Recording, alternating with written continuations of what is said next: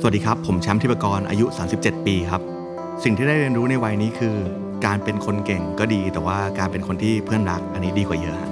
Listen to the Cloud เรื่องที่ The Cloud อยากเล่าให้คุณฟัง Coming of Age บทเรียนชีวิตของผู้คนหลากหลาย และสิ่งที่พวกเขาเพิ่งได้เรียนรู้ในวัยนี้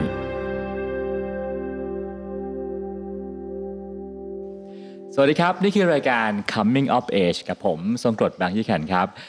แขกรับเชิญของเราในวันนี้ครับเขามีเส้นทางชีวิตที่ผมว่าพลิกผันสุดๆนะฮะเริ่มต้นจากการเป็นคนทำงานสายเทค แล้วก็กลายเป็นนักเขียน เป็นนักวาด ไปทำงานพิธีกรทีวี วันหนึงก็กลายเป็นบกสื่อครับ แล้วก็ย้ายไปอยู่ Netflix วันนี้ครับเขากำลังจะย้ายไปอยู่พรามวิดีโอซึ่งเป็นบริษัทของ Amazon นะฮะถือว่าเป็นหนึ่งบริษัทที่เข้ายากสุดในโลกนะครับ ซึ่งวันนี้เขาจะมาเล่าชีวิตของเขาว่ามันพลิกไปพลิกมาอย่างไง คุณแชมป์ทีปกรณ์วุฒิวิทยามงคล สวัสดีครับแชมป์ครับ สวัสดีครับพี่ก้องครับโอ้ยเราเจอกันมานานมาก พี่ผมว่าเราเจอกันมาสัก 17-18 ปีได้จำได้ว่าวันนั้นน่ะแชมป์ยังเป็นเด็กมหาลัยอยู่เลย ยังเรียนใช่ครับวิศวะเกษตร ใช่ครับวิศวะคอมเกษตร แล้วแชมป์ก็บอกแต้มตัวเองว่า ผมแชมป์ X t e e n ครับ ใช่ คุณผู้ฟังฮะ มันสำหรับท่านที่เพิ่งเกิดช่วงนี้นะฮะอาจจะไม่ทราบว่า X t e e n คืออะไร X t e e n คือบล็อกเนาะบล็อกอาจจะเป็นเทียบกับ Blockdit ก็ได้ อายุก็จะเห็นภาพอ่าคล้ายๆ Blockdit ซึ่งยิ่งใหญ่มากนะครับ ยิ่งใหญ่ขนาดที่ว่ามี user ประมาณ 5 0 0 0 0 0 คน แล้วก็ยุคนั้นเนี่ยพวกเราแซวกันเสมอๆว่าแชมป์อะคือมาร์คซักเคอร์เบิร์กเมืองไทย แต่แชมป์ไม่ได้ฉายานี้ครับ เพราะว่าแชมป์เขามาก่อนมาร์คซักเคอร์เบิร์กใช่ไหมฮะ ก่อนเหรอฮะ Exteen ผมว่า Facebook เอ๊ะประมาณ 2006 น่าจะน่าจะปีเดียวกันกับอ่าผมกับพร้อมกัน Facebook นะครับ แต่ว่า เอ้ยฉายานี้เวลาที่มาแซวตอนนี้จะไม่ค่อยดีใจเท่าไหร่ทำไมนะครับผมแหมแหมก็คุณมาร์คคุณมาร์คเขาก็เขาก็มีแบบเรียกว่าอะไรสัมภาระของเขาที่เขาชื่อเสียงของเขาที่เขาต้องแบกอยู่อ่าฮะดังนั้นคือนั่นแหละฮะประมาณประมาณปี 2006 ครับ ซึ่งตอนนั้นก็ทำอย่างที่เราคุยกันเนาะก็คือทำประมาณในช่วงปี 2 ตอนที่เรียนเอ่อเนี่ยแหละฮะวิศวกรรมเกษตรอยู่ครับ ซึ่งซึ่งถือว่าสุดยอดมากแล้วก็ อะเดี๋ยวคุยเรื่องนี้กันแต่ย้อนกลับไปก่อนนะฮะขอเริ่มกลับไปว่าแชมป์เป็นคนนครสวรรค์เนาะครับ ชีวิตในวัยเยาว์โตมากับอะไรฮะชีวิตในวัยเยาว์โตมากับการถูกกลั่นแกล้งอืมเอ่อโตมากับยุคนี้เรียกว่าถูกบูลลี่ถูกบูลลี่โตมากับการเป็นโนบิตะ แล้วก็มีฉากจำที่เหมือนโนบิตะเป๊ะก็คือแบบว่าเราใส่แว่นครับตอนเด็กๆอะไรเงี้ยแว่นกรอบทองนะฮะซึ่งก็เป็นที่ที่แบบถูกไว้ด้วยครูจากเพื่อนๆสูง แล้วก็ก็จะมีฉากที่เหมือนโนบิตะมาก เช่นแบบว่าเพื่อนก็เอาแว่นไปคลุกฝุ่น ที่ดินอะไรอย่างเงี้ยคล้าย ๆ เลยนั้นคือจะถูกโตโตโตมากับพวกเนี้ยเออแล้วก็จุดเปลี่ยนตอนนั้นเออก็คือเหมือนแบบพอเข้ามัธยมเราก็เริ่มรู้สึกว่าเอ้ยเราอยากรีอินเวนต์ตัวเองไม่อยากถูกแกล้งอะอืมเออแล้วแล้วเราก็พบว่าเอ้ย วิธีหนึ่งที่จะไม่ถูกแกล้งคือทำสื่อทำสื่อตอนนั้นคือทำหนังสือพิมพ์ห้องอ่าอ่า การมีปากมีเสียงเนี่ยทำให้เราไม่ถูกกลันแกล้งนั่นแหละครับ ผมคิดว่าประมาณจุดจุดนั้นแหละที่มันฝังฝังมาแล้วก็เป็นเรื่องแบบสื่อสารสื่อสารมาตลอดโอ้นี่มันจิตวิญญาณสื่อชัดจิตวิญญาณสื่อที่ไม่ยอมถูกกลั่นแกล้งเออโอ้ไม่ยอมคนนะครับก็ทำจากการทำสื่อครั้งอ่านั้น ก็เป็นเชื้อแรกเนาะอ่าแล้วแชมป์ก็ได้เข้าสู่มหาวิทยาลัยเรียกวิศวะคอมครับพี่ว่าจุดเปลี่ยนที่สำคัญมากกับของแชมป์คือการทำบล็อก X t e e n ใช่ในวัยปี 2 นึกครับยังไงครับแชมป์ ตอนนั้นคือเราย้อนกลับไปนะฮะตอนที่แบบเราได้คอมพิวเตอร์มาใหม่ๆ คือตอนมหนึ่งตอนนั้นคอมพิวเตอร์ถือว่าเป็นของแบบหายากประมาณนึงเลยแหละ เพราะว่าลองคิดภาพเมื่อประมาณ 25 ปีที่แล้วอะแล้วเราอยู่ต่างจังหวัดผมเป็นคนนครสวรรค์อย่างเงี้ยครับเป็นลูกหลานโมจิก็ก็จะก็จะแบบ หายากนะครับคอมพิวเตอร์ ซึ่งเอ่อพ่อแม่เขาก็แบบลงทุนซื้อคอมพิวเตอร์ให้เครื่องแรกก็เอ่อตอนมต้นมหนึ่งเข้าสอบเข้าโรงเรียนชายได้ โรงเรียนชายเป็นชื่อเล่นของโรงเรียนนครสวรรค์นะฮะครับเอ่อจริง ๆ คุณจิรณรงค์ก็จบจากโรงเรียนนั้นใช่ไหมและที่ peak ก็คืออาคุณเอมนภพัฒน์จักษ์คุณเอ็มนภพัฒน์จักษ์บก. Workpoint Today เอ่อคุณจิรัฏฐ์ประเสริฐทรัพย์อะไรเงี้ยมีหลาย ๆ คนที่จบจากโรงเรียนนครสวรรค์ครับผมนะครับก็ก็เอ่อ ได้คอมพิวเตอร์มา แล้วตอนนั้นนะผมคิดว่าจุดเปลี่ยนจุดหนึ่งอะมันคือว่าเราได้คอมพิวเตอร์มาเราไม่ได้แบบสนุกกับการเล่นเกมหรืออะไรเงี้ย แต่ว่าเราเล่นเกมแล้วรู้สึกว่าเอ้ยเราอยากสร้างสิ่งเนี้ยเราอยากทำอันนี้มากกว่าที่จะเป็นคนเล่น เราอยาก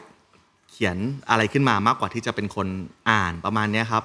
คือคือคนอื่นเล่นเกมก็คือสนุกแล้วอยากจะอัพอ่าเวลขึ้นไปเรื่อยๆแต่แชมป์เล่นเกมรู้สึกว่าฉันอยากสร้างเกมว่ะเอออยากสร้างเกมอย่างตอนเด็กๆคือแบบถ้าเป็นถ้ามีเกมไหนที่แบบมันต้องมันสามารถสร้างด่านเองได้อะอืมก็จะชอบสนุกกับโหมดสร้างด่านมากกว่าโหมดเกม แล้วก็สร้างด่านแล้วก็เพื่อให้แบบน้องหรือเพื่อนมาเล่นอย่างนี้มากกว่า รู้สึกว่ามันมันเหมือนเป็นแบบเป็นพาชั่นอย่างนั้นตั้งแต่ตอนตั้งแต่ตอนเด็กเลย ซึ่งดังนั้นพอย้อนกลับมาถึงเรื่องตอนที่เข้าวิศวะคอมได้แล้วเนี่ยผมคิดว่ามันมันไล่เรียงมาตลอดเลยนะฮะว่าความอยากสร้างอยากเห็นสิ่งที่คน interact กับสิ่งที่เราสร้างเนี่ยพอเข้าวิศวะคอมเนี่ยเอ่อตอนนั้นเรื่องของอินเทอร์เน็ตมันก็เพิ่งเริ่มเข้ามาครับในประเทศไทยเอ่อมีเว็บอย่างผมเข้าใจว่ากระปุกอะไรอย่างเงี้ยอืมก็เพิ่งเอ่อเริ่มต้นเด็กครับดีแบบเนี้ยนะฮะแล้วตอนปี2เนี่ยมันมีวัฒนมันมีนวัตกรรมใหม่ที่เรียกว่าบล็อกขึ้นมาในต่างประเทศมี Blogger blogspot.com มี WordPress เอ่อ ในไทยยังไม่มีคนทำเท่าไหร่เอ่อเรารู้สึกว่าบล็อกเนี่ยมันน่าสนใจนะเพราะมันมันไม่ได้เป็นที่ที่เอ่อแค่สื่อสารทางเดียว ให้คนมาอ่านแล้วก็จบไป แต่ครัว่าบมันเป็นที่ที่ชวนคนที่น่าสนใจอะมาเขียนบทความมาเขียนเรื่องราวของตัวเอง สมัยนู้นมันจะมีคำมันจะมีเว็บไซต์อย่าง Diary Hub ครับอะไรอย่างงี้นะฮะที่เป็นแบบเว็บเว็บเขียนไดอารี่แล้วรู้สึกว่าบล็อกมันอาจจะกว้างกว่าไดอารี่ตรงที่ว่ามันไม่ใช่แค่เรื่องของ ว่าวันนี้ฉันไปเจออะไรมา ฉันบันทึกแบบเอ่อ ชีวิตของฉัน แต่ว่ามันเหมือนกับชวนให้คนมาเขียนคอลัมน์อะซึ่งเราก็เลยรู้สึกสนใจแล้วก็ตอนปี 2 เราก็เริ่มเว็บที่ชื่อ x t e e n com ขึ้นมานะฮะซึ่งตอนแรกไม่ได้คิดว่ามันจะเติบโตยิ่งใหญ่อะไร แต่ว่าเราก็แค่พัฒนาระบบให้มันรองรับผู้ใช้ได้จำนวนมากๆ ไว้ก่อนเฉซึ่งยซึ่งไอเดียก็คือว่าทำพื้นที่ขึ้นมาให้เพื่อให้คนอืมเข้ามาเขียนเรื่องใช่แล้วโปรโมทยังไงให้คนเขารู้จักอะฮะผมคิดว่ามันเป็นปากต่อปากซะมากนะครับเพราะว่าตอนนั้นน่ะเอ่อผู้ให้บริการบล็อกไทยมันยังไม่ได้มีเยอะ มันผมเข้าใจว่ามีเว็บของ Manager ครับ Manager ที่เป็นสื่อตอนเนี้ยผู้จัดการเนี่ยเขาทำ MBlog ขึ้นมา แล้วก็มีแค่นั้นเอง แล้วก็มี Exteen แล้วหลังจาก Exteen ที่ทำขึ้นมาแล้วก็มี Bloggang ของพันทิปขึ้นมา ซึ่งเอ่อรู้สึกว่ามันเป็นปากต่อปากคนเรามันน่าจะมี passion มีความอยากในการเล่าเรื่องอยู่แล้ว แค่มันไม่มีพื้นที่ที่มันเป็นรวมๆกัน ตอนนั้นอาจจะมีผมเข้าใจว่าไฮไฟฟ์อะไรอย่างงี้เนาะอืมแต่มันก็ไม่ได้เป็นพื้นที่เล่าเรื่องสักทีเดียวโดยตรงอะไรเงี้ยก็เลยปากต่อปาก แล้วก็มีคนใช้เพิ่มขึ้นมาเยอะครับ ซึ่งในวัยนั้นคือวัยปีสองปีสองมีใช่มีก็เป็นกิจการของตัวเอง และเป็นสื่อของตัวเองด้วยความรู้สึกมันเป็นไงอะฮะผมว่ามันก็สนุกนะเออแต่ว่ามันทำให้เราเป็นผู้ใหญ่เร็วอืมเพราะว่าเราไปเจอด้านที่มันเกี่ยวกับธุรกิจเร็ว เจอแบบคนที่เกรียนใส่เรา เจอเจอปัญหาที่เราต้องมาจัดการ community แล้วบางอย่างที่เรารู้สึกว่า ตอนนั้นมันก็วัยเด็กก็เลือดวัยรุ่นเลือดพุ่งพล่าน บางอย่างก็ตอบโต้ได้ไม่ดี แต่ว่า feedback มันก็จะกลับมารวดเร็วว่ามันไม่ดียังไง เพราะว่าอย่างที่บอกว่าบล็อกมันเป็น 2 ทางเนาะเราเขียนไปก็มีคน comment กลับมาได้แบบนี้นะฮะซึ่งเอ่อเรื่องพวกนี้มันก็ค่อย ๆ กระทบแล้วก็ shape เรามาเรื่อยๆ จนทำให้เรารู้สึกว่าเออเราเราก็โตขึ้นเร็วในช่วงประมาณเนี่ยปี 2 ถึงปี 4 เพราะว่านอกจากเรียนที่มหาวิทยาลัยแล้วเนี่ยมันก็ยังไม่ต้องมีไอตัวงานนอกอันไหนที่เรามีความรับผิดชอบ ด้วยซึ่งทำไม่ได้ทำคนเดียวมีทำกับเพื่อนอีกคนหนึ่งชื่อคุณต่ายนะฮะครับที่เขาช่วยเรื่องของ backend ต่างๆให้ ซึ่งซึ่ง X t e e n ก็ถือว่าสร้างนักเขียนเยอะมากเหมือนกันเนาะอืมสร้างนักเขียนนักวาดแล้วก็กลายเป็นเพื่อนแชมป์เยอะมากสำหรับแชมป์ X t e e n มันคืออะไรฮะผมว่ามันคือเวทีครับ คือสิ่งที่ผมชอบ X t e e n ก็คือว่ามันมันไม่ได้มีข้อกำหนดว่าคุณต้องมาทำอะไรบนเนี้ย คุณทำอะไรก็ได้ที่เป็นตัวคุณอะคุณแบบเล่าเรื่องเอ่อคุณไปซื้อลูกชิ้นปิ้งบางคนก็เล่าแค่นี้นะ แต่ว่าแบบก็เขียนสนุกอะคนก็ชอบอ่านเออบางคนถ้ามีความสามารถด้านการวาดก็มาวาด ถ้ามีความสามารถด้านการแบบเออวิพากษ์วิจารณ์หนัง ก็มาเขียนวิจารณ์หนัง ผมก็รู้สึกว่ามันเป็นพื้นที่เปล่าๆที่ที่เรามีระบบบางอย่างที่จะเอ่อดันผลงานที่มันน่าสนใจให้ไปอยู่หน้าแรกอะไรแบบนี้ฮะซึ่งมันก็เลยทำให้เอ่อ บรรณาธิการสำนักพิมพ์ในสมัยนั้นอะเขาสามารถทำงานได้ง่ายด้วย คือก็ดูจากหน้าแรกว่าเอ้ยมันอันไหนมีคนอ่านเยอะ แล้วผลงานน่าสนใจจริงไหมเรียกมาคุยแบบเนี้ยซึ่งก็ทำให้เราได้รู้จักบรรณาธิการหลาย ๆ คน รวมไปถึงนักเขียนหลาย ๆ คน ที่ต่อมาก็โด่งดังไปตามเส้นทางของตัวเองครับพูดชื่อได้บ้างไหมครับ ได้ก็มีอย่าง ผมคิดว่าตอนนั้นก็มีเอ่ออย่างบองเต่าอย่างนี้เนาะอ่าเออหรือวิชัยครับหรือเอ่อหลาย ๆ คนก็เขียนนะฮะหลายๆ คนอาจจะไม่ได้โด่งดังจาก X t e e n แต่ว่าก็เขียนที่ X t e e n เช่นคุณเต๋อก็ก็มีบอกนวพลมีบอกอยู่ที่ X t e e n เหมือนกันเออแล้วก็มีอีกหลายคนครับ พี่บิ๊กเอ่อภูมิชัยบุญสินสุขที่เอ่อก็มาเขียนสอนภาษาอังกฤษใน X t e e n เหมือนกันอะไรเงี้ยฮะครับผม ทีนี้ก่อนจะไปถึงเรื่องการเป็นนักเขียนของแชมป์ขอกลับมาที่ อืม X t e e n อีกนิดนึงนะครับ X t e e n เป็นถ้ายุคนี้คือเรียกว่าเป็นสตาร์ทอัพเลยเนาะอืมแล้วก็แล้วก็สุดท้ายจุดจบของมันก็คือการขายกิจการ ขายกิจการใช่ครับซึ่งตอนขายเนี่ยเสียดายไหมครับเอ่อตอนที่ตัดสินใจขายกิจการเนี่ยมันเริ่มมาจากการที่มีเอ่อนักลงทุนมาเลเซียสิงคโปร์อะเขาเข้ามาติดต่อก่อน เพื่อจะร่วมซื้อหุ้นแปลว่ามันอ๋อผู้ใช้ 5 0 0แสนคนมันคงดึงดูดมากๆใช่มากมายใช่เพราะว่าตอนนั้น เว็บไซต์มันมีคนเข้าเป็นอันดับต้นๆของประเทศอะไรเงี้ยเขาก็เห็นเขาก็เห็นแหละว่าว่ามันน่าช็อปครับประมาณนึงอะไรเงี้ยฮะเออเขาขอมาร่วมร่วมซื้อหุ้น ถือหุ้นประมาณแบบ ตอนนั้นเราก็เป็นจุดหนึ่งที่เรารู้สึกว่าพลาดคือ ถือหุ้น 51%เอืมเขาถือหุ้น 51%เราถือหุ้น 49เราเป็นผู้ครับก่อตั้ง ดังนั้นคือ direction มันมาจากเขาอยู่แล้วแหละ เพราะว่าเขาถือหุ้น 51 แล้วก็มี voting right อะไรเงี้ยเออดำเนินงานแบบนี้มาได้สักปีหนึ่งเราพบว่า มันมีความคลุกคลักเกิดขึ้นเยอะ แล้วก็มีความไปในเส้นไปในทิศทางที่ที่เราไม่อยากไป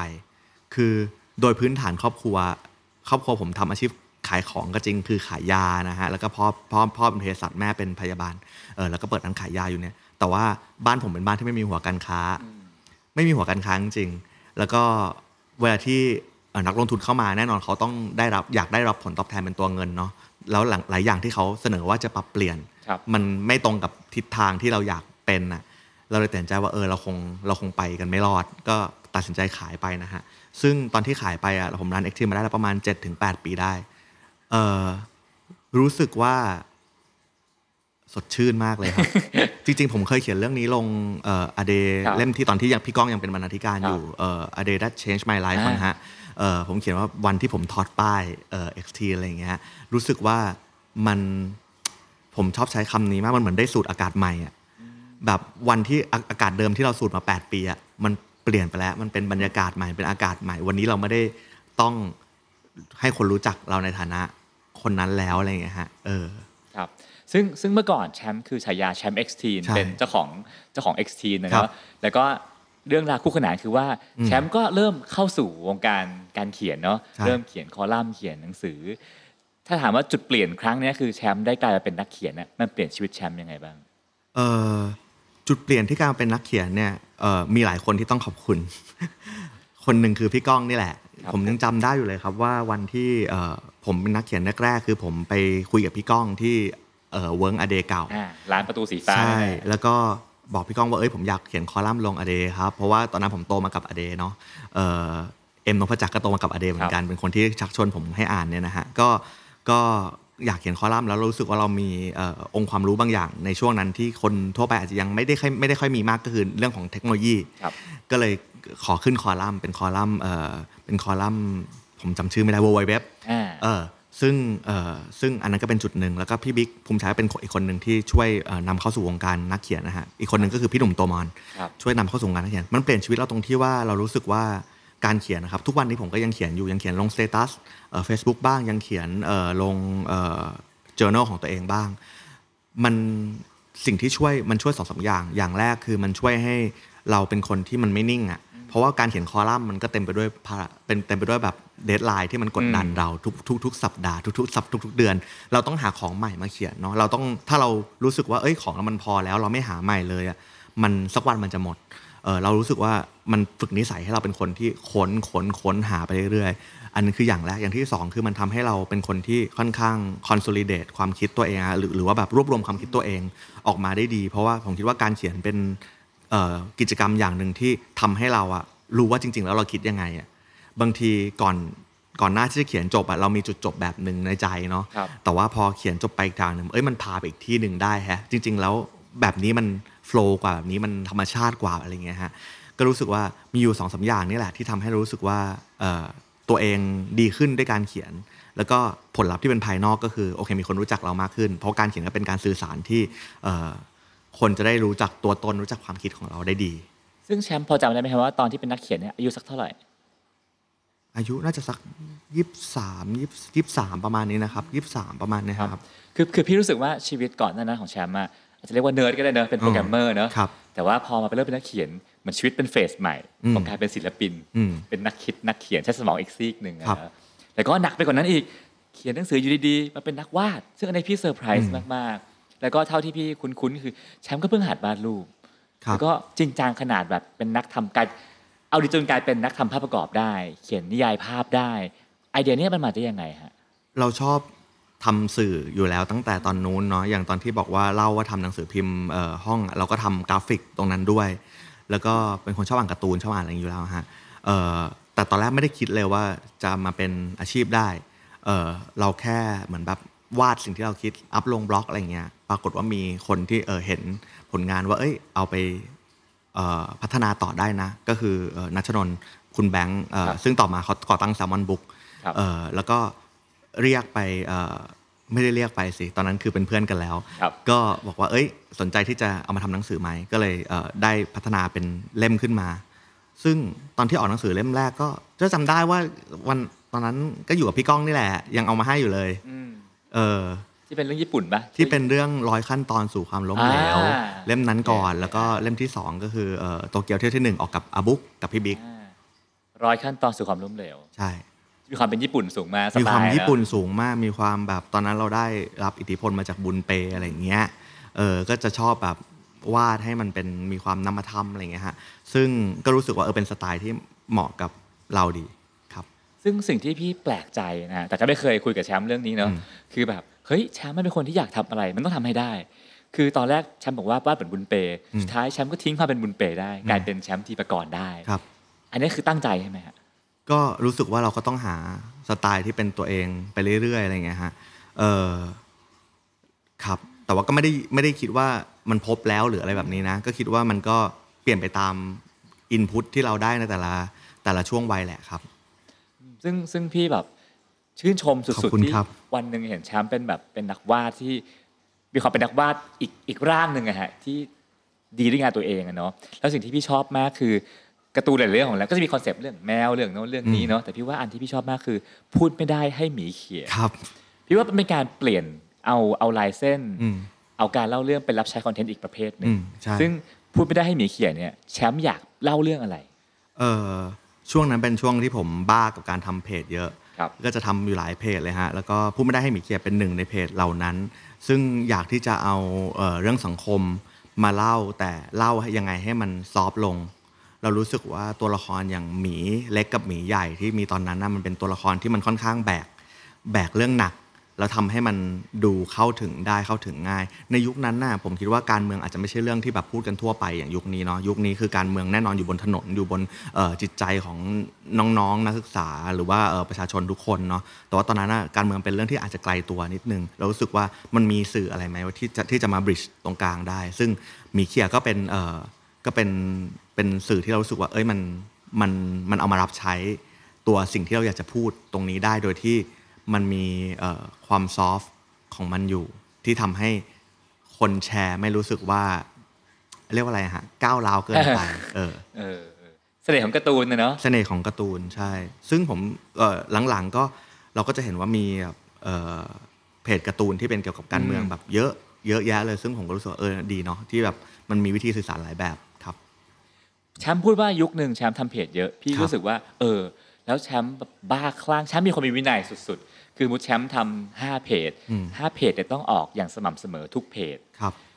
สูงสุดเนี่ยแชมป์เคยต้องทำกี่เพจพร้อมๆ กัน แล้วก็ต้องทำคอนเทนต์เวลากี่ชิ้น ประมาณสัก4ี่ห้าเพจมั้งครับก็ทำวันละสิบชิ้นได้ประมาณเนี้สิบสิบสิบสองชิ้นอะไรเงี้ยคือหนึ่งวันเออต้องทำคอนเทนต์12ชิ้นเพื่อลงใช่5 6เพจแต่เราไม่ได้รู้สึกเป็นงานพี่เรารู้สึกว่าเราก็แบบอยากเล่นเกมอะปั๊มปั๊มเนี่ยคือ คือพี่ว่ามันต้องการวินัยสูงสุดๆ แล้วก็สิ่งเนี้ยไม่ได้มีใครมาจ้างเลยอะอืมทำไม่ได้มีใครมาจ้างทำเป็นระบบอย่างที่ฉันอยากทำไม่รับก็ทำโฆษณาเท่าไหร่อะไรเงี้ยอืมซึ่งแบบโหเนี่ยนับนับถือขอบมากคุณครับ ก็ก็แชมป์ก็มีชีวิตของการการทำทำสื่อพวกเนี้ยอยู่อืมอืมอยู่ประมาณหนึ่งอะเนาะแต่ก็อีกหนึ่งสเต็ปถัดมาคือการออกหน้าครับการเข้าสู่รายการโทรทัศน์นะฮะครับอันนี้คือเริ่มต้นตอนช่วงไหนคเริ่รับมต้นมาผมคิดว่ามันเริ่มเข้ามาช่วงพร้อม ๆ กันเลยครับ คือมีสองสามรายการมาชวน ไปออกรายไปออกโทรทัศน์พร้อม ๆ กันอ่าอันแรกคือบริษัท 101 ของอาจารย์ปกป้องจันทร์วิทย์ครับเอออันเนี้ยก็ชวนไปออกเป็นพิธีกรรายการวัฒนธรรมชุบแป้งทอดวัร่วฒมนธรรมชุบแป้งทอดอะรายการดัง ร่วมกับเอ่อพี่เอ๋นิ้วกลมกับพี่หนุ่มโตมอนครัเนาะบผมก็จะเป็นแบบ 3 คน 3 รุ่นแบบเนี้ยเขาก็จะมีความสมดุลกันในแต่ในแต่ละประเด็นของแต่ละพี่หนุ่คมนจะเป็นไยุ่น 40 เอเป็นอะ30แชมป์เป็น 20 ตอนนั้นใช่ไหมใช่ ตอนนั้นยังเป็นอย่างนั้นอยู่ตอนนี้เป็น 30 40 50แล้วครับ ใช่คครัรับบเออมีรายการนี้แล้วก็มีรายการอีกรายการหนึ่งของไทยรัฐทีวี ชื่อเอ่ออะไรนะ ขอแชร์นะคะ เป็นรายการที่ตรวจสอบเรื่องแบบข่าวแชร์จริงลวงอะไรอย่างเงี้ยฮะแล้วก็มีรายการของพี่คุณปราบดายุนชื่อรายการ Common Room ครับอืมการไปทำงานทีวีเนี่ยมันต่างจากทำงานเขียนทำงานวาดยังไงโหต่างมากเลย ผมเอ่อ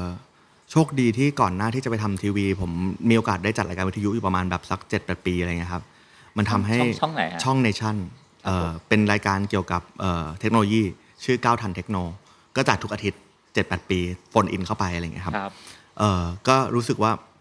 ตรงนั้นน่ะมันช่วยให้เราเอ่อพูดเป็นระบบอะเออแล้วพอมาจัดทีวีอะ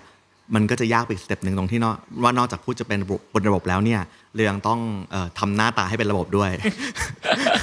ไอ้ทำหน้าตาให้เป็นระบบเนี่ยถ้าไม่ฝึกก็ทำไม่ได้มันไม่ค่อยได้นะครับ มันยากเออแล้วก็ต้องเดินไปด้วยพูดไปด้วยอะไรเงี้ย ซึ่งเออก็รู้สึกว่าเป็นประสบการณ์ที่ดีนะครับ แล้วก็ทำให้เราไม่กลัวการพูดในที่สาธารณะแบบเนี้ยครับ ก็มาเป็นคล้ายๆอีกอีกเอ่ออีกเครื่องมือหนึ่งของเราในการสื่อสาร นอกจากการเอ่อนอกจากการเขียนแล้วก็การวาดครับ อูแชมป์ทำงานอย่างบ้าคลั่งเนอะคือทำเพจเพื่อสื่อสารอืมเรื่องราว มีเขียนหนังสือด้วยเนอะอืมอืมเขียนคอลัมน์ด้วยครับจัดรายการวิทยุ ซึ่งทั้งหมดนั้นน่ะต้องการซอสข้อมูลมหาศาลโหต้องคงต้องอ่านเยอะ แล้วก็ครับใช้พลังชีวิตในการขับเคลื่อนเยอะมาก ถามหน่อยฮะว่าไอ้พลังของคนหนุ่ม ในวันนั้นทำงานบ้าคลั่งขนาดเนี้ยต้องการอะไร ต้องการการยอมรับแบบไหนอะผมตอบได้เลย วันนี้วันวันนี้ผมรู้ผมรู้ชัดแล้วว่ามันคืออะไรวัย20ถึง30 ต้นเนี่ยอยากพิสูจน์ตัวเองว่ากูเก่ง อ่ากูเก่งจังเลยเออซึ่งคำว่าคนเก่งที่อยากเป็นมันเป็นเก่งแบบไหน ผมอยากเออจริง ๆ มีคำหนึ่งที่พี่บิ๊กเคยพูดแล้วผมชอบมากคือ เขาบอกว่ามันมีคำว่า Renaissance Man ซึ่งอืมคือคนที่แบบเก่งทุกทาง แบบเออศิลปะก็เก่งสมองซีกซ้ายซีกขวาเออคำนวณก็เก่งเขียนโปรแกรมได้อะไรเงี้ย ซึ่งผมชอบคำนี้มาก แล้วรู้สึกว่าเออก็อยากเก่งอะอยากแบบ อยากเก่งอะอยากคนอยากให้มีคนมองเห็นอะไรเงี้ย ซึ่งนั่นอะเป็นเป็นแรงขับของยุคแบบวัยยี่สิบสามสิบเลยฮะ ซึ่ง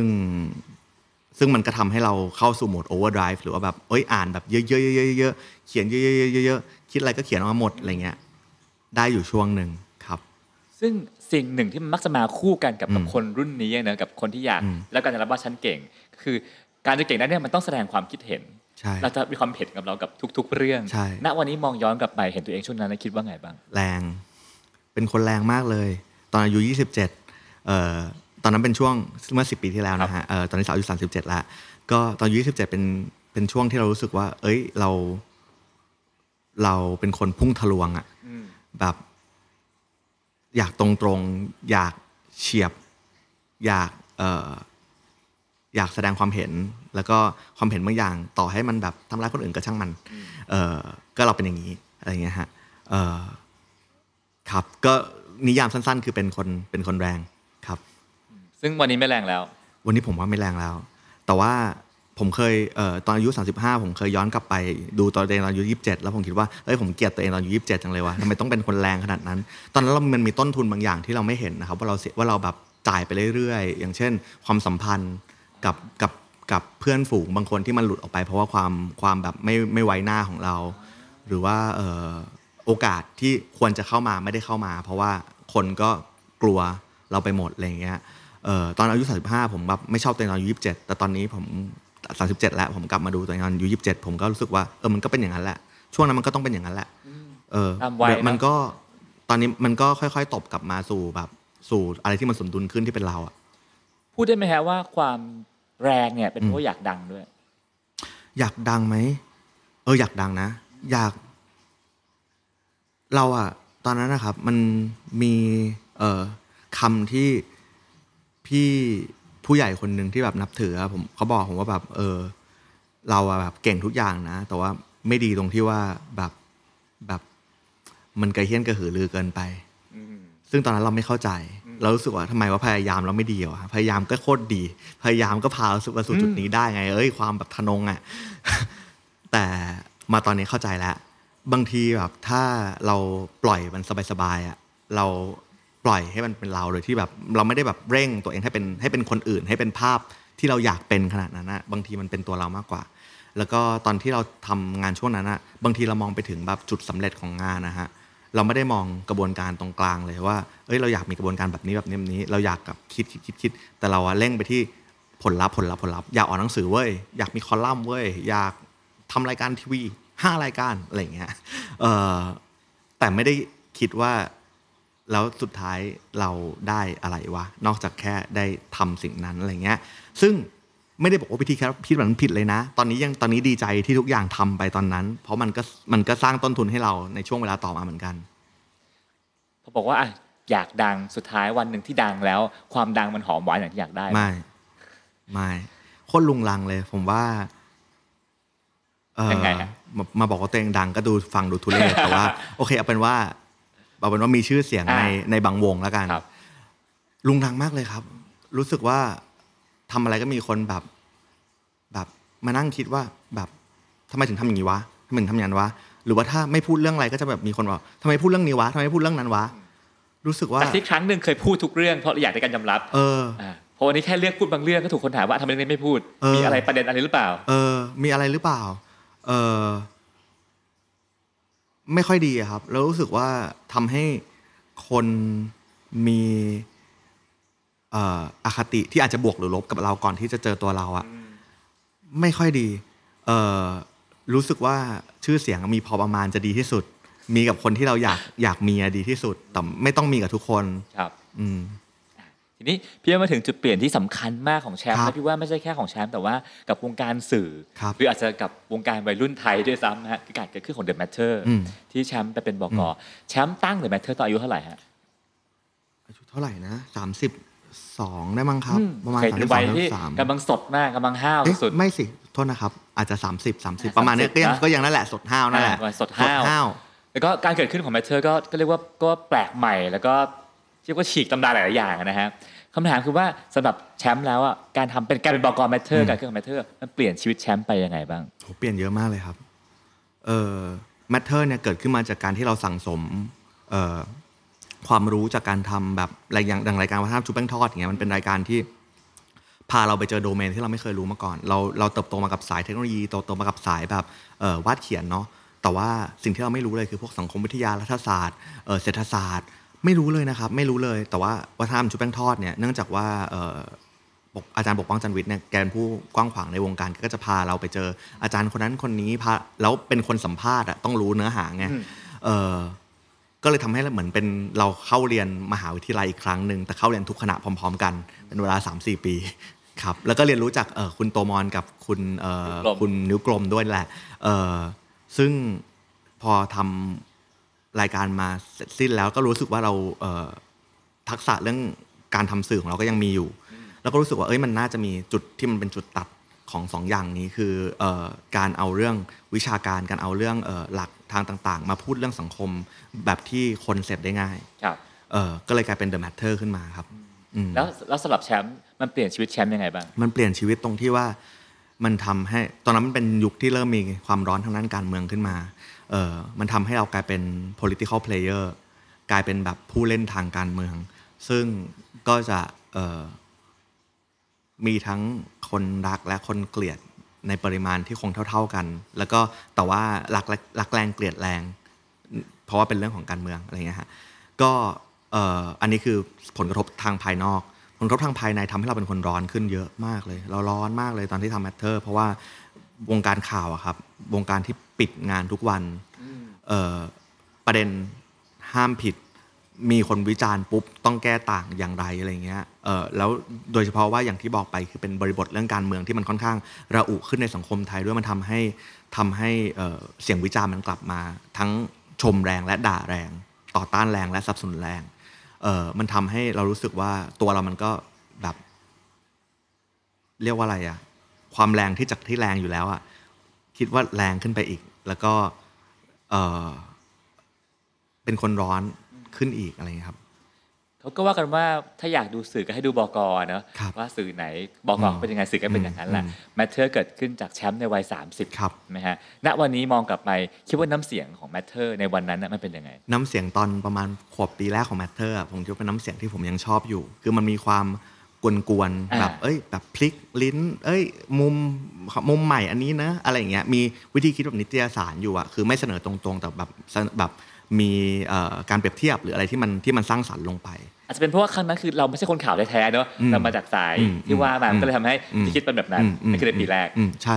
แต่ปีโคโคปีหลังๆอะด้วยบริบทสังคมที่มันระอุขึ้นด้วยอะด้วยหลาย ๆ อย่างมันทำให้เรารู้สึกว่าการกลับไปที่ท่าเล่นอะบางทีมันทำได้ยาก หรือการเล่นมันจะไม่ใช่การเล่นเพื่อให้คนเพื่อเปิดรับคนแล้วคือมีเดีย Matter ตอนแรกเหมือนกันอยู่อย่างตรงที่ว่าเราอยากเล่นเพื่อเพื่อเปิดใช่ไหมฮะแต่ว่าแค่เข้าถึงคนที่เยอะขึ้นใช่ แต่ว่าตอนที่ Matter มาอยู่สู่ขวบปีหลังๆ ในช่วงที่เราเป็นบกกันครันะบช่วงช่วงนี้คนอื่นเป็นบกอันนี้อันนี้อันนี้จะละไว้ครับเอ่อช่วงช่วงนั้นนะผมรู้สึกว่าเราเล่นเพื่อความสนุกของเราแหละมันไม่เหมือนกับเล่นเพื่อเปิดคนอื่นเปิดให้คนอื่นมา ดูอะเล่นเพื่อความสนุกของเราคือแบบเล่นเพื่อแบบเอ้ยยั่วยั่วล้อยั่วเย้า เอ้ยพโวกบางคนอะไรอย่างเงี้ยซึ่งซึ่งมันก็ตามมาด้วยท่าทีหลาย ๆ อย่างของเออผู้รับสื่อที่ถ้าไม่เชียร์แรงก็ด่าแรงอะไรอย่างเงี้ยฮะเออประมาณนี้ประมาณนี้ ซึ่งซึ่งคือเขาเขาก็มีทฤษฎีหนึ่งว่าครับว่าสมมติว่ามีคนรับสารร้อยคน บางคนบอกว่า เกลียดกี่คนก็ได้แต่ขอให้มีคนรักห้าสิบเอ็ดอืมอืมอืหมรือบางคนบอกว่าเฮ้ยอืมไม่คือขอให้ไม่มีคนเกลียดแต่ขอคนเกลียดเกลียดคนเกลียดเป็นศูนย์อืมอืมรักเท่าไหร่ก็ได้อะไรเงี้ยอืมอืมสำหรับแชมป์อะอยากได้ให้ให้ผู้รับตอนสารตอนนั้นน่ะคือแบบ คือเนื่องจากว่า Facebook อะฮะ Matter อะฐานที่มั่นสำคัญนะคือ Facebook แล้ว Facebook มันก็มีแบบวงวงของมันอยู่อะที่แบบ Echo ว่า chamber อ่ามี Echo Chamber มี Filter Bubble อยู่อะซึ่งเราก็รู้สึกว่าเอ้ยแบบ ก็คนที่อยู่ในเพจส่วนมากก็ก็เป็น คนที่เห็นกับทางเรานี่เอ่อดังนั้นคือเราก็ไม่ได้มองตรงข้างนอกสักเท่าไหร่นะครับก็ซึ่งเพราะฉะนั้นก็คิดว่า เอ้ย ก็ณคิดว่าเราณไม่ค่อยคิดถึงคนที่เกลียดเราเท่าไหร่อ่าอ่าโอเคณณวันนี้ถ้าย้อนกลับไปมองแมทเทอร์ที่เป็นผ่านมาแชมป์เห็นอะไรบ้าง ผมคิดว่าสิ่งหนึ่งที่ Matter ทำเอ่ออาจจะไม่คนอาจจะไม่ใช่คนเดียวที่ทำแต่ว่าเป็นคนหนึ่งที่ทำในช่วงนั้นก็คือการเอ่อ ดึงศัพท์วิชาการให้อยู่ในคนทั่วไป เราจะชอบแบบว่าพาดหัวของ Matter นะครับ จะเป็นรู้จักตึ๊ดตึ๊ดตึ๊ดตึ๊ดเทอมบางอย่าง แล้วก็เป็นคำอธิบายเอ่อรู้จักภาวะตึ๊ดตึ๊ดตึ๊ดตึ๊ดความเปี่ยวเงาของคนรุ่นใหม่อะไรอย่างเงี้ยเออซึ่งเอ่ออันเนี้ยคือน้ำเสียงของ Matter อันเนี้ยแชมป์มาก แล้วก็พี่ว่าสับแบบเอิ่ม introvert extrovert ก็จะเป็นแชมป์คนจเผริยงแพร่ๆจริงๆแรมักนคงมีคนพูดมาก่อนหน้าแล้วเราอาจจะ popularize มันในวังวงเฉยๆนะครับเอ่อ ซึ่งเรารู้สึกว่าเอ้ยมันดีนะในการที่เหมือนแบบนำเข้าแบบแนวคิดบางอย่างที่เเป็นที่พูดถึงในวงเมืองนอกอยู่แล้ว แต่ว่าแบบมันสามารถอธิบายบางปรากฏการณ์ในเมืองไทยได้ชัดเจนมากเลย แล้วคนไทยยังไม่ได้พูดถึงคำพวกนี้เลยนะฮะตอนนั้นคือคิดว่าเราทำสิ่งที่เป็นประโยชน์อยู่ในในในเวลาต่อมาอย่างเช่นตอนนี้พอมองย้อนกลับไปสิ่งที่เป็นประโยชน์มันก็ยังมีอยู่นะฮะในการที่แบบเอาคำวิชาการมาอธิบาย แต่บางครั้งอะการอธิบายคำวิชาการในวงกว้างอะมันทำให้ความหมายมันเคลื่อนเหมือนกันความพอความหมายมันเคลื่อนแล้วมันกว้างขึ้นอะบางทีคำนั้นมันเสียเอ่ออนุภาพทางการสื่อสารของมันไป หรือว่ามันอาจจะถูกเอาไปใช้แบบแบบที่เอ่อ generalize เกินไป อย่างเช่น สมมติว่าคำว่าบูลลี่อย่างเงี้ยตอนนี้เราก็ไม่รู้แล้วว่าอะไรคือบูลลี่อะไรวะ ถ้าล้อแบบไหนเรียกว่าบูลลี่ล้อแบบไหนเรียกว่าไม่บูลลี่แบบไหน หรือว่าดูที่มันหรือว่ามันต้องดูที่คนที่รับสารว่าเขารู้สึกไม่สบายใจเรียกว่าบูลลี่ แต่ถ้าคนรับสารเป็นเอ่อคนที่มีอำนาจสูงล่ะเราเรียกว่าบูลลี่ไหมก็ไม่เรียกเพราะว่าอะไรเงี้ยมันมีสมมติอำนาจมันมีความเคลื่อนของมันอยู่ รู้สึกว่าเอ่อการเอาศัพท์วิชาการเข้ามาในแวดวงทั่ว ๆ ไปเนี่ยมันมีทั้งเนี่ยข้อดีก็คือเนี่ยทำให้คนจับจับคำจับแนวคิดได้ง่ายขึ้น ข้อเสียก็คือมันอาจจะเคลื่อนมันอาจจะเคลื่อน ก็เป็นความเสี่ยงที่มันต้องยอมรับๆที่แชมป์วิเคราะห์เรื่องบูลลี่เมื่อกี้โอ้โห Matter มาก คืออะพี่คนนอกพี่มองมาพี่รู้สึกว่าแชมป์กับกับ Matter เนี่ยแทบจะเป็นร้อยเปอร์เซ็นต์ซึ่งกันและกันอืมเลยนะแล้วก็ทุกอย่างเป็นแชมป์มากเรื่องสับเทคนิคเรื่องสิ่งที่อยากพูดนำเสนอมันเป็นสิ่งที่ครับเป็นแชมป์สุดๆแล้วก็คิดว่ามันเหมือนลูกรักของแชมป์อะเนอะอืมแต่วันหนึ่งแชมป์ดันแบบลาออกดื้ออืมๆเฮ้ยไม่ผมไม่อยากทำนะดื้อๆเลยเหรอแล้วก็ไปทำงานใหม่คืออืม Netflix ตอนนั้นคืออายุเท่าไหร่ฮะเออผมทำงานที่ Netflix มาประมาณ 4 ปีตอนนี้ก็ประมาณอายุ33ครับลาออกสามจากสิบ Matter สามเออทำไมถึงลาออกจากจากแมทเทอร์ฮะ เออตอนนั้นน่ะเรารู้สึกว่า เออการดันสำนักข่าวที่ต้องปิดงานทุกวันอะ มันใช้เรียกว่าอะไรอะ มันกินร่างกายเราจริงๆนึกออกแบบเที่ยงคืนไม่ได้นอนอย่างเงี้ย บ่อยมากเลย มันต้องบันงานตอนตีสองเลยครับบ่อยมากเลย เออมันกินพลังงานเราจริง ๆ แล้วก็เอ่ออีกเรื่องหนึ่งคือเรารู้สึกว่า เอ้ยมันน่าจะมีโจทย์อื่นที่เราทำได้โดยที่ พูดตรงๆเลยนะครับ ถ้าพูดตรงๆคือมันมีความเห็นแก่ตัวอยู่ประมาณหนึ่ง พูดว่าเห็นแก่ตัวคือ matter ก็เราอะตอนนั้นอะอายุสามอายุสามสิบกว่าเราคิดว่า matter ทำเพื่อประเทศชาติ เราคิดแบบนี้เลยนะครับ ทำเพื่อยกระดับการเมือง ยกระดับสื่อคิดแบบนี้ ก็ถูกไม่ถูกไม่ถูกไม่ถูกไม่รู้เป็นอีโก้ในวัยนั้นครับ แล้วกัน เอ่อแต่ตอนอายุสามสี่รู้สึกว่าเอ้ยมันมี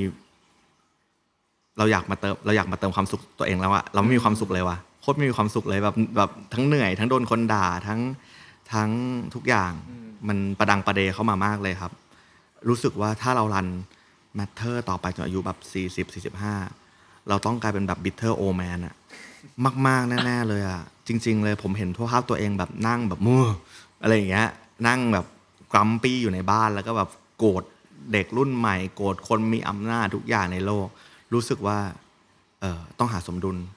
ของตัวเองสักหน่อยก็ประจวบเหมาะกับที่ทาง Netflix เขา เอ่อเห็นว่าเราเอ่อ run สื่อนี้อยู่ แล้วก็ค่อนข้างมีลักษณะที่เขาอยากได้ไปทำงาน เขาเลยชวนไปสัมภาษณ์ครับครับผมซึ่งก็ไปทำงานที่สิงคโปร์อะเนาะใช่ครับเพราะฉะนั้นมันก็จะไม่ใช่แค่เปลี่ยนงานอะเปลี่ยนบริษัทเนาะอืมเปลี่ยนประเภทงานอืมเปลี่ยนประเทศอืมในวัยอืม33 เหตุการณ์นี้มันเปลี่ยนชีวิตแชมป์ยังไงบ้างทำให้อีโก้เราสลายไปเยอะ ตอนที่ทำสื่ออะเราจะมีความคิดว่า เฮ้ย พวกทำงานการตลาดอะแบบไม่เข้าใจหรอกแบบ เอ้ย แบบสื่อมันเจ๋งเว้ยมันแบบมันมันมันเพียวเอ่อการตลาดมันเป็นแบบขายของอะไรอย่างเงี้ยแล้วก็จะมีแบบแนวแนวแบบว่าเอ่อคอมเมนต์คอมเมนต์กับฝ่ายการตลาดอยู่เล็กน้อยเนาะเอ่อพอไปทำ Netflix เนี่ยหนึ่งก็คือว่าทำงานภาษาอังกฤษสองก็คือทำงานการตลาดสามก็คือทำงานในคอร์ปอเรทที่มันใหญ่ที่มันค่อนข้างมีเอ่อ วิธีการทำงานที่มันที่มันเป็นระบบมากๆอะไรอย่างเงี้ยฮะที่มาเทียบกับที่เราทำ Matter คือคล้ายๆสตาร์ทอัพเลยอะเออเราปรับเราปรับตัวเยอะมากในช่วงแบบ3าสี่เดือนแรกคือเหมือนเหมือนหลงทางเลยอะว่าเฮ้ยคิดว่ากูก็ขอบเก่งพอตัวนะ ในประเทศไทยอะไรอย่างเงี้ยเก่งนะ พอมาที่นี่แบบเฮ้ยมันมีมันมีเส้นขอบฟ้าใหม่ว่ะคือมันอาจจะไม่ใช่ขอบฟ้าในทิศทางเดิมที่เราเคย เห็นมานะมันจะเป็นขอบฟ้าในทิศทางใหม่ที่เราเคยคิดว่า เอ้ยเราเราเราเก่งพอตัวมันมีทางอื่นที่เราเก่งได้เก่งขึ้นได้อีก ก็รู้สึกว่าเอ่อการทำที่ Netflix เนี่ยทำให้เราเป็นคนกลมขึ้นเยอะอะกลมกลมขึ้นเยอะเลยครับคำว่ากลมขึ้นแปลว่าได้ได้ได้ไหนเพิ่มขึ้นมาฮะเราเห็นเอ่อประโยชน์ของการใช้ approach อื่น นอกจากการพุ่งชนตรงๆ เยอะเอ่อเราเห็นวิธีการเราเห็นประโยชน์ของวิธีการทำงานที่มันเป็นระบบเอ่อ ก่อนหน้านี้ผมคิดว่าผม consider ว่าจะเป็นคนมีระบบระดับหนึ่งนะครับ แต่พอมาทำที่ Netflix คือเรารู้สึกว่าเออ มันมีระบบอีกแบบหนึ่ง แล้วอีกเรื่องที่สำคัญมากคือ เนื่องจาก Netflix เต็มไปด้วยเอ่อเต็มไปด้วยคนทำงานที่เป็นคนต่างชาติ เราต้องอธิบายประเทศตัวเอง ในภาษาอังกฤษ ในบริบทที่มันค่อนข้างค่อนข้างแบบละเอียดอ่อน มีมีมีตัวแปรเยอะมาก เพราะเราทำงานที่เกี่ยวกับโซเชียล ให้ชาวต่างชาติฟังว่าทำไมเราถึงทำอย่างนี้อย่างนี้ ซึ่งคำถามคือเช่นประมาณไหน เช่นเอ่อเช่นทำไมถึงเล่นมุกนี้ตอนนี้อ่าอะไรอย่างเงี้ยเพื่อเป็นมุก reactive กับบางเหตุการณ์ที่เกิดขึ้นทำไมตรงนี้ถึงเป็นเส้นที่เล่นได้ทำไมตรงนี้ถึงเป็นเส้นที่เล่นไม่ได้เอ่อซึ่งทำให้เราชัดขึ้นเยอะว่า เอ้ยทำไมเราถึงคิดอย่างนี้ เพราะเพราะการที่คิดด้วยภาษาใหม่ การที่คิดด้วยการอธิบายให้อีกคนหนึ่งที่มี ไม่มีบริบทอะไรเกี่ยวกับประเทศไทยเลยแบบศูนย์เข้าใจอะมันทำให้เรากลับไปที่รากเลยว่า เอ้ย ตั้งแต่ step ที่ศูนย์อะทำไมมันถึงออกมาเป็นผลลัพธ์นี้ ไม่เหมือนตอนที่ถ้าเราอธิบายให้คนไทย บางเรื่องมันจะถูกแบบถูกข้ามไปเพราะคิดว่ารู้กันอยู่แล้วอะไรอย่างเงี้ยฮะครับ Netflix เป็นบริษัทที่ขึ้นชื่อเรื่องการอ่าทำงานอย่างมีประสิทธิภาพอืมและเอาคนออกครับด้วยความรวดเร็วครับครับเอ่ออยากให้แชมป์ช่วยเล่าหน่อยฮะว่ามันเป็นยังไงโออะเคครับ อันนี้จะเล่าเฉพาะส่วนที่เผื่อว่า HR ของ Netflix ฟังอยู่นะฮะ จะเล่าเฉพาะส่วนที่เป็นเอ่อเป็นข้อมูลเปิดเผยอืมอย่างเช่นมีใน No Rule Rules เอ่อหนังสือที่เอ่อครับคุณผม retesting เขียนก็มีเขียนพูดเรื่องนี้อยู่ ก็คือเรื่อง keeper test เอ่อที่ keeper test ในความหมายของ Netflix ก็คือการที่ manager ที่เป็นผู้เอ่อผู้บังคับบัญชาคนแต่ละคนเนี่ยเขาจะคิดอยู่เสมอว่าถ้าคนนี้เดินมาลาออกวันนี้ เราจะเก็บเขาไว้ หรือเราจะปล่อยให้เขาไป คิดอยู่เสมอนะฮะ แล้วก็พอที่ keeper test to apply เนี่ยมันก็จะบางครั้งก็จะถูกเอ่อมีผลว่าคนบางคนก็ต้องออกไปจริง ๆ แล้วก็ที่นี่ไม่ได้มี notice ยาวนานขนาดนั้นบางบางคนก็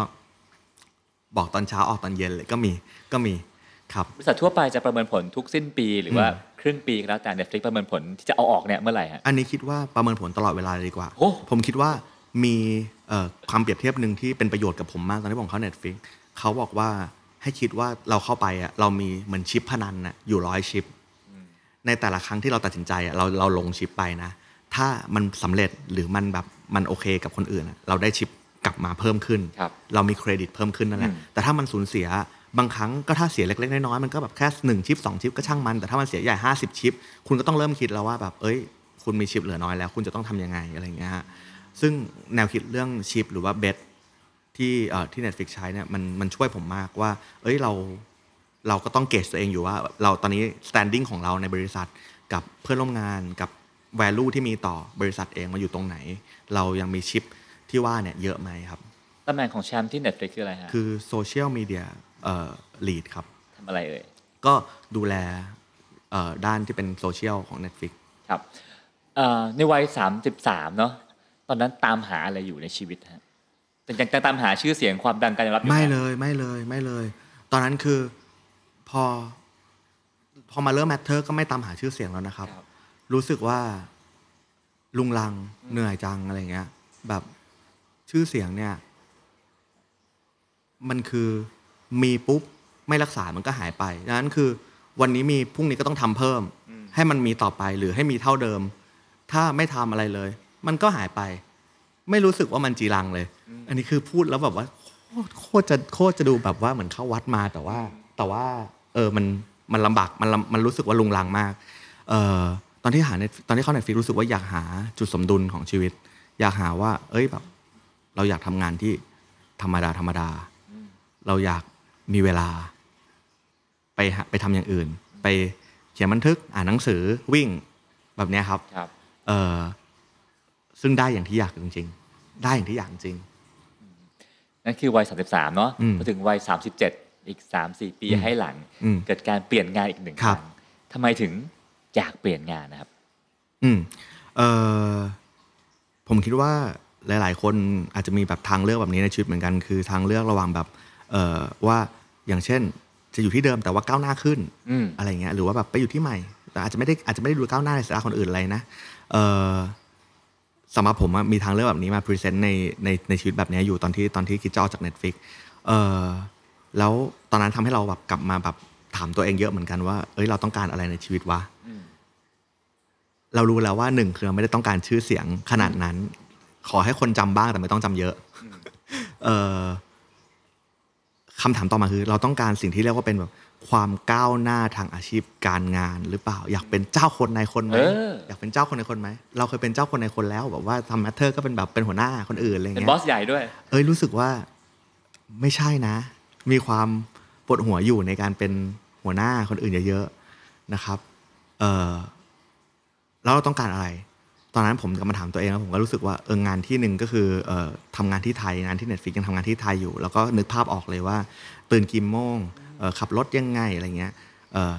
ถ้างานที่ใหม่คือทำที่เอ่อพรามวิดีโอเอ่ออเมซอนทำงานที่สิงคโปร์ผมก็นึกภาพออกว่าเอ้ยตอนที่เราอยู่สิงคโปร์มันเป็นชีวิตประมาณไหน พอนึกภาพออก แล้วผมก็กลับมานึกย้อนว่าแบบอยากตื่นขึ้นมาแต่ละวันด้วยความรู้สึกแบบไหนอะแค่นี้เลยอะอยากตื่นมาแล้วแบบ รู้สึกมีความสุขสดชื่น หรืออยากตื่นมาแล้วรู้สึกว่าแบบ เอ้ยมีน้องๆในบังคับบัญชา มีเพื่อนๆให้เอ่อให้คุมหรือเปล่า ไม่ได้อยากไม่ได้อยากเป็นหัวหน้าคน ครั้งหนึ่งแชมป์จะเป็นเจ้าของ exteen ครับอาจจะมีทั้งงานอยู่สองคนแต่เป็นเจ้าของอะเนอะอืมแล้วก็เป็นฟรีแลนซ์นักเขียนอิสระมาเป็นบ.ก.ใหญ่ Matter ครับแล้ววันหนึ่งกลายเป็นลูกน้องในอื Netflix มอืมความรู้สึกมันมันโอเคไหม โอเค โอเค สบายตัวขึ้นเยอะเลยครับ การเป็นลูกน้องก็โอเคการเป็นลูกน้องโคตรสบายตัวเลยครับ เอ่อการเป็นหัวหน้าเนี่ย รู้สึกว่ามันแบกรับหลายอย่างมากเลยครับ นอกจากว่าเราต้องทำตัวให้ดีแล้วเราต้องทำให้คนที่อยู่กับเราทำตัวให้ดีด้วยอย่างเงี้ยมันมีหลายอย่างที่เรารู้สึกว่ามันที่เราอาจจะไม่ได้มีทักษะในการทำเยอะขนาดนั้น ยิ่งเออคนยิ่งอายุเยอะเขาก็ยิ่งอยากเป็นเจ้าคนนายคนไม่อยากเป็นหัวหน้าเป็นหน้าที่แต่แชมป์ฟังดูเหมือนกับดับกลับด้านนะ เหมือนพอตอนอายุน้อยอยากเป็นก็ทำอยากเป็นมาเออใช่หได้มาแล้วเออได้มาแล้ว แล้วก็อายุมากก็เริ่มอยากไม่อยากเป็นหัวหน้าใครแล้วอะเออเป็นก็งนั้นอยากอยากเป็นอย่างนั้นอยากเป็นอย่างนั้นอยากแบบว่าทำของตัวเองให้ดี ดูแลเอเจนซี่ดูแลทีมข้างนอก ให้ดีให้เขาให้ทุกคนทำงานกันอย่างสนุกสนานพอละแล้วแล้วความก้าวหน้าเส้นทางชีวิตของแชมป์อยาก ไปยังไงต่อ อยากไปจบที่ตรงไหนในชีวิต ผมอยากเลิกทำงานออฟฟิศซึ่งการจะเลิกทำงานออฟฟิศได้ก็ต้องมีปัจจัยก่อนสะสมทุนมากพอสะสมทุนมากพอถึงจุดหนึ่งก็คิดว่าเออถ้าจุดดีที่สุดในชีวิตคือ ไม่ต้องทำงาน ไม่ต้องทำงานเพราะต้องทำงานอะแต่ทำงานเพราะอยากทำงานอะครับ อันเนี้ยดีที่สุดครับ ซึ่งดังนั้นผมไม่ได้บอกว่าแบบจะลาออกจากออฟฟิศตราบใดที่ยังอยากยังอยากทำอยู่ก็ได้ แต่ว่าแค่อยากมีออปชันว่า ถ้าวันนี้ไม่ได้อยากทำแล้วก็ไม่ต้องทำแล้วไปทำงานเป็นโปรเจกต์ที่อยากทำก็ได้อะไรเงี้ย ซึ่งจุดจุดสุดท้ายของชีวิตน่าจะเป็นประมาณนั้น คือเป็นอิสระครับ ครับ วันนี้แชมป์ก็มาทำงานตำแหน่งเดิมเนาะครับ ของของ Netflix เราย้ายมาอยู่ที่อืมที่อเมซอนที่พรามนะฮะซึ่งเขายากมาก อยากอืมลองช่วยเล่านิดถึงว่าเขาคัดคนเข้าไปเนี่ยโหเข้ายากมากเลยครับ ยากมากๆเลยครับผมตอนที่ผมสัมภาษณ์เน็ตฟิกนึกว่าแบบเฮ้ยนี่ก็ก็ยากมากแล้วนะ แต่ว่าที่พรามคือมันโหดอะฮะแบบเออเรียกว่าไงดีอะคือสัมผมสัมภาษณ์อะแปดแปดรอบแปดคน รอบเราประมาณสี่สิบห้านาทีถึงหนึ่งชั่วโมงเอ่อคำถามจะเป็นคำถามที่ให้เราเล่าสถานการณ์ในอดีตที่เราเคยทำบางอย่างมาเรารู้ช่ล่วงหน้าไหมฮะไม่รู้ล่วงหน้าครับ เช่น แต่เราจะรู้สิ่งที่เรียกว่าเป็น culture ของ Amazon ประมาณแบบ 16 ข้อ ดังนั้นคำถามมันจะวนเวียนอยู่กับคำถามเกี่ยวกับ culture นั่นแหละ เช่น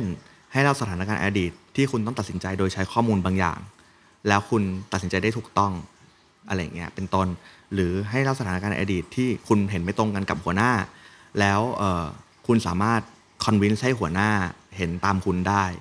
แบบเนี้ยฮะ เป็นคำถามแชปมระป์มาณเตรียมตัวไปนี้ไหมฮะ เตรียมตัวครับ เตรียมตัว เออต้องเตรียมตัวครับ เอ่อ ถ้าไม่เตรียมตัวแล้วเราเข้าได้นี่ผมก็คิดว่าเขาคงเป็นอัจฉริยะเอ่อวิธีการเตรียมตัวก็คือว่า list สิ่งที่ทำมาในอดีตทั้งหมดทั้งชีวิตอะ list โปรเจกต์ออกมา แล้วก็ตอนที่เขาถามมาก็ดูในกระดาษเราว่าเราเคยทำอะไรมาบ้าง อ๋อเอาโพยไปด้วยเอาโพยเขาไปเปิดได้ มันเป็นมันเป็นวิดีโอคอลอ๋อเอ้ยต่อให้ต่อให้เป็นตัวต่อตัวผมก็คงเอาโพยไป แล้วก็ตอบตามเคสที่เรามีครับ ครับ ซึ่งซึ่งเคสเด็ดที่แชมป์คิดว่าตัวเองเข้ามาได้คือเคสไหน เล่าได้ไหมอืมอันนี้เล่าข้างๆแล้วกันฮะคือ คือเอ่อนอกจากส่วนที่เป็นสัมภาษณ์แล้วเนี่ยยังต้องมีส่วนที่เขียน business paper ด้วยอ่าสามหน้า A4 เอ่อซึ่งคำถามที่ผมสุ่มมาได้คือคำถามที่ว่าให้เล่าโปรเจกต์ที่ innovative ที่สุดในชีวิตมา แล้วก็เขียนถึงเรื่อง matter เออว่าเป็นวิธีคิดใหม่ของวงการสื่อในตอนนั้นอะไรอย่างเงี้ย ก็คิดว่าอันเนี้ยน่าจะเป็นจุดที่น่าสนใจสำหรับสำหรับบริษัทเขาจริงๆเพราะมันเปลี่ยนวงการสื่อไทยไปเลยนะครับ แล้วก็ที่บอกว่าเข้ายากคือมันมีมีมันมีด่านเยอะ ด่านเยอะด่านเยอะ แล้วก็ใช้แรงเยอะแล้วก็เขามีคุกเขามีแคนดิเดตเยอะไหมไม่ทราบเลยครับ ไม่ทราบเลย ผมคิดว่าก็คงมีก็คงมีเยอะแหละ แต่ว่าเออมันก็จะมีการคัดกรองเรซูเม่ตั้งแต่แรกด้วยกว่าที่จะไปถึงด่านเอ่อก่อนที่จะก่อนที่จะเข้าไปถึงด่านสุดท้าย ก็ต้องมีแบบด่านแบบเอ่อโทรเพื่อเช็ค เช็คว่าแบบคนนี้โอเคก่อนอะไรอย่างเงี้ยฮะก็มีอยู่หลายด่านเหมือนกัน ซึ่งเอ่อ พอได้มาแล้วก็รู้สึกว่า เอ้ยมันมันคุ้มคุ้มค่านะ มันก็หยาดเหงื่อที่ลงไปมันก็โอเคอะไรเงี้ย ถ้าคือคิดแบบบริษัททั่วๆไปครับโหทุกวันนี้หาคนยังหายากเลย อืม คือเจอเขามาก็อย่าอืมอย่าไปอย่าไปยุ่งยากเดี๋ยวเขาไม่ทำงานกับเราอืม อเมซอนเขาไม่กลัวว่าไม่มี ผมว่าเขาไม่กลัวเลย ผมว่าเขาไม่กลัวเลยเขาจริง ๆ ก็ทั้งน่าจะทั้ง Amazon ทั้ง Netflix แหละก็ไม่ได้ก็เขารู้สึกว่าเขาเป็นผู้เลือกเนาะเออ เราก็ แค่ทำยังไงก็ตามให้เขารู้สึกว่าเราเป็นเออเป็นคนที่ใช่สำหรับงานเขา ซึ่งตอนที่สัมภาษณ์นะครับเออถึงบอกว่ายากแต่ว่าข้อดีอย่างหนึ่งคือตอนนั้นไม่ได้ตื่นเต้นแล้วอะผมคิดว่าเนี่ยไอ้เรื่องที่ทำมาในอดีตทั้งหมดอะเรื่องแบบการพูดการอะไรอย่างเงี้ยการพิธีกรมันช่วยมาก ๆ เลยที่ทำให้เรารวบรวมความคิดมาได้ โดยที่ไม่มีความตื่นเต้น เราก็รู้สึกว่าเราเล่าให้ผู้สัมภาษณ์ฟังเหมือนเขาเป็นคนฟังรายการเราอะเออแค่อยากให้เขาเข้าใจว่าเราเป็นใคร หรือเราหรือเราทำอะไรมาแค่นั้นเอง ก็แชมป์ก็กำลังจะเริ่มงานอีกไม่กี่วันข้างหน้านี้ครับ ใช่ไหมฮะอะครับซึ่งก็เดี๋ยวถ้ามีโอกาสได้ได้เริ่มงานกันคงได้คุยกันอีกครั้งว่าครับบรรยากาศในอเมซอนเป็นยังไงบ้าง ทีนี้ชีวิตในวัย 37 ปี อืม ชีวิตในวัยเนี้ยมันต่างจากวัย 33 ต่างจากวัย 25 ยังไงบ้าง ต่างมากผมมีความสุขมากเลย เออรู้สึกชอบตัวเอง เออรู้สึกว่ามีสิ่งที่เรียกว่าเอมพัตตีให้คนอื่นเยอะ เยอะขึ้นเยอะเมื่อก่อนจะตัวเองนำตัวเองนำตัวเองนำตอนนี้ก็คงตัวเองนำบ้างแหละครับ แต่ว่าคิดถึงคนอื่น เยอะขึ้นเยอะ เออเพื่อนๆบอกว่า เย็นลง เย็นลงเยอะ แล้วก็เออเป็นที่พึ่งให้คนอื่นได้มากขึ้น ซึ่งดีใจดีใจกว่าแบบ ดีใจกว่าเป็นคนเก่งเอาจริงเอาจริง เป็นคนเก่งนี่มันมันก็เป็นคนเก่งก็เท่านั้นเองอะแต่ว่าพอพอบอกเพื่อนบอกว่าแบบเออเป็นคนที่เพื่อนรัก อันนี้โอเคกว่าเยอะเลยอะเออเฮ้ยอันนี้น่าสนใจเนอะเป็นคนที่เพื่อนรักอืมน่าดีใจกว่าไปบอกว่าเป็นคนเก่ง ใช่ เพราะคนเก่งนี่ใครชมเราหรือเปล่าไม่รู้ แต่เพื่อนรักอีกไม่มีเพื่อน ใช่ใช่ใช่ใช่คือสรุปแล้วผมวาง priority ไว้ว่า อยากเป็นคนที่ nice อันดับหนึ่งแล้วค่อยอันดับที่สองค่อยเป็นคนเก่ง เออทีนี้ทีนี้ในวัย 37 ปีของแชมป์เนี่ยนะฮะ ก็เดี๋ยว ถัดไปก็จะเข้าสู่วัย40ครับ midlife crisis ก็จะมาอืมเรื่องของชีวิตอืมกลับไม่ได้ไปไม่ถึงเอ๊ะอืมเราจะอยู่เคว้งคว้างอยู่กลางทางอืมตกลงว่าจะเป็นอะไรกันแน่ ซึ่งซึ่งฟังดูเส้นทางของแชมป์ก็ดูเข้าข่ายเหมือนกันนะว่าอืมเฮ้ยทำงานก็มีความสุขไปเป็นชิ้นๆเป็นงานอืมงานอืมไป แชมป์คิดว่าตัวเองกำลังจะก้าวเข้าสู่ภาวะอะไรแบบนั้นไหมตอนแรกเหมือนจะกลัว ตอนที่ผมอายุ 30 ต้นผมกลัวอายุ 37 มากเลยนะครับ 37 แบบสามเป๊ะ37 ด้วยนะ เพราะว่าผมคิดว่าเวลา 35 เรายังบอกคนอื่นได้ว่าเอ้ย30 กลางๆเว้ย36 30 กลางๆเว้ย37 พูดอย่างนั้นก็คือแบบโกงแล้วคือจะ 40 แล้วยังยังบอกว่า 30 กลางๆ ไม่ได้อย่างเงี้ยเออแต่พอดูตัวเองในวันนี้อันในอนาคตไม่รู้ว่าตัวเองจะแบบเป็นยังไงจะล้มหรือจะอะไร หรือจะแบบไม่มีความสุขหรืออะไร แต่ว่าพอดูในตัวเองในวันนี้รู้สึกว่ามั่นใจในระดับหนึ่งที่จะที่จะเป็นคน 40 ที่อย่างน้อยไม่ได้เป็นคนที่เรากลัวว่าเราจะเป็นกรัมปี้โอแมนแล้วอะเออเรารู้สึกว่าเรามีเอ่อ ต้นทุนความสุขที่มากพอ ครับโหซึ่งซึ่งวันนี้คุยกับแชมป์มาแล้วก็ได้ได้เห็นชีวิตแชมป์โหเป็นเป็นเป็นเรียกว่าเป็นหลายๆมุมที่ก็ไม่เคยรู้ครับมาก่อนเหมือนกันเนาะครับได้ได้เห็นชีวิต แต่ว่าสิ่งหนึ่งที่พี่ว่าอะพี่ว่าแชมป์มีมาตลอดแล้วก็เห็นชัดในวันนี้มากๆเลยคือเรื่องของความตั้งใจแชมป์เป็นคนที่อยากเป็นอะไรต้องเป็นให้ได้ อยากจะทำอะไรต้องทำให้ดีเสมอคำถามสุดท้ายนะฮะแล้วณวันนี้ในวัย37ปีเนี้ยเป้าหมายที่อยากไปให้ถึงล่าถัดไปคืออะไร อยากแค่เป็นอะไรนี้เลยอยากเป็นคนมีความสุขในทุกวัน แค่นี้เลย เวลาที่ผมระลึกแต่ละวันเมื่อคืนผมระลึกแบบว่า เอ้ย วันนี้ดีเปล่าวะแล้วแบบว่าพบว่าดีอะผมแฮปปี้ว่ะ แค่นี้เลยอะไรกันทำให้คนวัย37ปี เพียงแค่ 37 ปีหรือรู้สึกว่าอยากละวางทุกอย่างแล้ว ไม่ได้ละวางพี่ ไม่ได้ละวาง ก็อยากยังอยากมียังอยากมีตังค์ซื้อ macbook รุ่นใหม่อยู่ ยังอยากมีอะไรอย่างนั้นอยู่อืมแต่ว่า เออผมคิดว่ามันวิ่งหาอะไรที่สูญสลายไปง่ายลดลดลงแบบอะไรแบบชื่อเสียงแม่งหายหายไปง่ายมากเลยเออยศการเป็นเจ้านายคนหายไปง่าย แล้วพาความไม่สบายใจมาเยอะมากเลย พวกนั้นอะแบบเราเราลองมาแล้วรู้ว่าไม่ใช่เราอะ เออ ก็ก็ขอแค่เนี่ยเออตื่นมาแล้วแฮปปี้พอละฮะเออพอมาฟังคิดแบบเฮ้ยแชมป์ชื่อแชมป์อะเนอะอืมคือต้องเป็นที่หนึ่งเสมอเออเออกับแต่ที่ผ่านมาเออมันก็ใช่แชมป์ก็มีมาเซ็ตว่าต้องเป็นที่หนึ่งในทุกๆได้ให้ได้ แต่วันเนี้ยแชมป์บอกว่าเอาละผมอยากเป็นที่หนึ่งในแง่ของการเป็นที่รักของเพื่อนเฮ้ยใช่เออซึ่งซึ่งก็หวังว่าในวัย37 ปีนี้ แชมป์จะทำสิ่งนั้นได้สำเร็จนะคขรัอบคุณครับขอบคุณครับครับอะวันนี้ก็นั่นคือสิ่งที่เราได้เรียนรู้จากชีวิต ของแชมป์ทีปกรณ์นะฮะแล้วก็หวังว่าแชมป์จะมีชีวิตใหม่กับงานใหม่ที่สวยงามครับแล้วก็เราขอบคุณครับมีโอกาสได้มาแลกเปลี่ยนกันอีกนะครับครับวันนี้เวลาของเราหมดลงแล้วขอบคุณแชมป์มากๆครับผมขอบคุณครับ สวัสดีครับ สวัสดีครับ